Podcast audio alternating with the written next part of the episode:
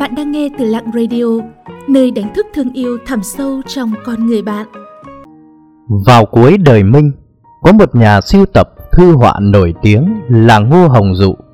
Trước khi mất, ông chỉ vào bức họa và nói Tôi phải đem theo bức tranh này đi cùng Mọi người đốt nó dùm tôi Bức họa đó chính là bức Phú Xuân Sơn Cư Đồ Của một người tên là Hoàng Công Vọng Có lẽ cũng cần nói thêm một chút về bức tranh này Phú Xuân Sơn Cư Đồ Là một trong 10 bức tranh nổi tiếng nhất Trung Quốc Cũng là tranh sơn thủy thủy mặc thời cổ Trung Quốc đạt trình độ nghệ thuật cao nhất Bức tranh thể hiện phong cảnh tươi đẹp của hai bờ sông Phú Xuân tỉnh Chiết Giang vào đầu mùa thu. Họa sĩ là Hoàng Công Vọng, đời nhà Nguyên. Bức tranh hoàn thành chưa được bao lâu thì ông qua đời. Đến đời vua Thuận Trị nhà Thanh, bức tranh này từng bị hỏa hoạn, chia thành hai phần. Hiện nay phần đầu được đặt tên là Thẳng Sơn Đồ, với chiều dài khoảng 50cm, cất giữ ở Viện Bảo tàng tỉnh Chiết Giang. Phần sau được đặt tên là Vô dụng sư quyền với chiều dài khoảng 650cm, cất giữ ở Viện Bảo tàng Cố Cung Đài Bắc. Một tác phẩm lớn như vậy chắc chắn sẽ có một giai thoại tương ứng cho sự ra đời của nó. Chính xác thì nó là bức tranh thực hiện bởi một họa gia có một sự nghiệp rất ly kỳ. Ông chính là Hoàng Công Vọng, họa sĩ thời Nguyên. Vào thời đó, Ông đã trải qua nửa đời Coi như là một kẻ thất bại Ông trải qua hàng chục năm thi cử Mới làm được một chiếc nhỏ Sau đó bị vướng án oan Mà phải vào tù Lúc ra tù thì đã nửa đời người, Tay trắng vẫn hoàn trắng tay Một đời hoàng công vọng, Long đong chắc trở, Dường như tưởng đã đến lúc cuối đời Mãi đến 50 tuổi, Ông mới bái đại danh họa Vương Mộng làm thầy Hoàng công vọng mất 4 năm để tâm sự với dòng sông. Danh họa Vương Mông khi nhìn thấy người đàn ông 50 tuổi này xin làm học trò thì không chịu được, đã nói thẳng. Đã quá muộn để học, ông quay về đi thôi. Nhưng Hoàng Công Vọng không cho là muộn. Ông cũng không để tâm lời nói thẳng của Vương Mông. Mỗi ngày đều dành vài tiếng đồng hồ treo lên một tảng đá lớn mà ngắm cảnh sông núi. Qua một tháng thì tài nghệ vẽ của ông tăng lên nhiều Vương Mông lấy làm lạ hỏi Mỗi ngày ông leo lên tảng đá to kia làm gì vậy? Hoàng không vọng trả lời Tôi ngắm nhìn núi sông những bãi cỏ dài và các ngư dân quay về lúc chiều muộn. Hoàng công vọng quả thật đã bị mê hoặc với hội họa phong cảnh. Suốt 29 năm sau đó Ông đi khắp danh sơn đại xuyên các nơi. Vào mùa thu Năm ông 79 tuổi Ông cùng sư đệ nhân lúc rảnh rỗi đến chơi Phú Dương, Chiết Giang. Chỉ thấy vào buổi sáng dòng sông trong vắt như một tấm gương đồng. Đến tối thì các ngôi sao rơi xuống vắt ngang lưng trời Hoàng Công Vọng quyết định không rời đi nữa Mà ở lại nơi này Ông đã ở lại nơi này hết 4 năm Trong 4 năm đó Ngày nào ông cũng đầu đội nón tơi Chân đi giày cỏ mà đi bộ hàng chục dặm dọc theo bờ sông. Bất kể nắng mưa cũng chưa từng dừng lại. Người dân quanh vùng nhìn thấy một ông già đầu bạc trắng, ngày nào cũng đi như thế mới bảo rằng ông già đã sắp chết rồi, hà tất mỗi ngày phải làm như thế. Nhưng đối với ông Hoàng Công Vọng thì cái chết không phải là việc do ông quyết định, nên ông cũng không quan tâm đến nó. Điều duy nhất mà Hoàng Công Vọng có thể quyết định chính là vẽ bởi vì có những bức tranh vẫn còn đang giang dở. Vào năm 80 tuổi, ông bắt đầu vẽ kiệt thác Phú Xuân Sơn Cư Đồ.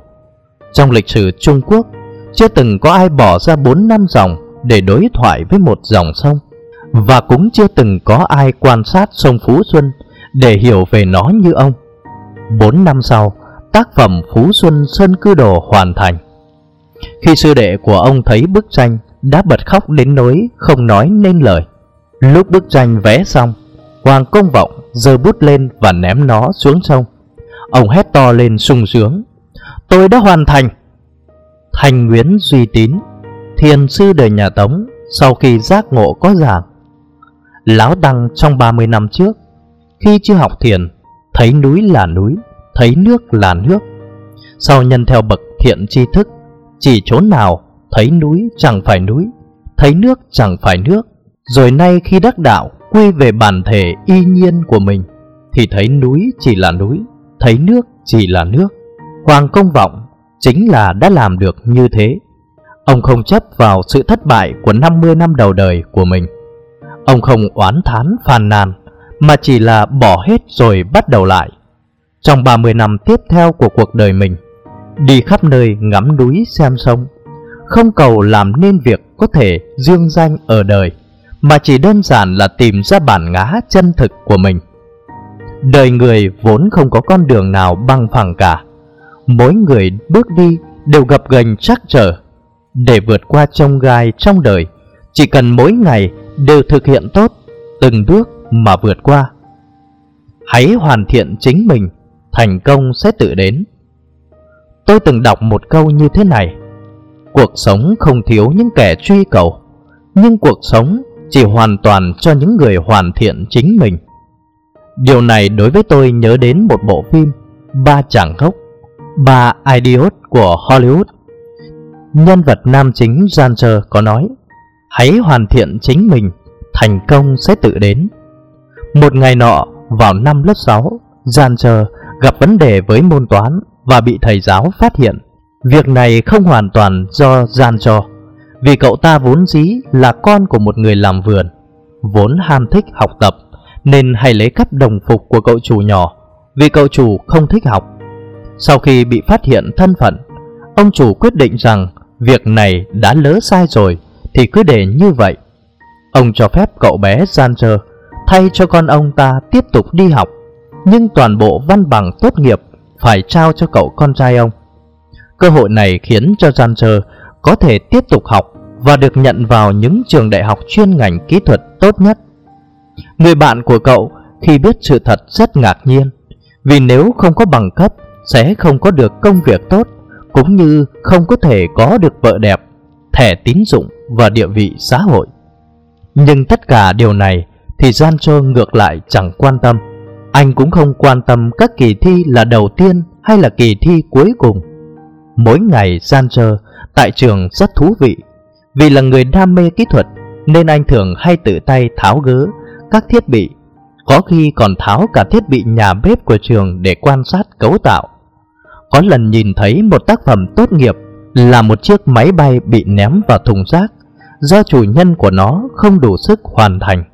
Gian chờ không chịu nổi bèn nhặt nó lên và sửa lại đến khi nó có thể bay được.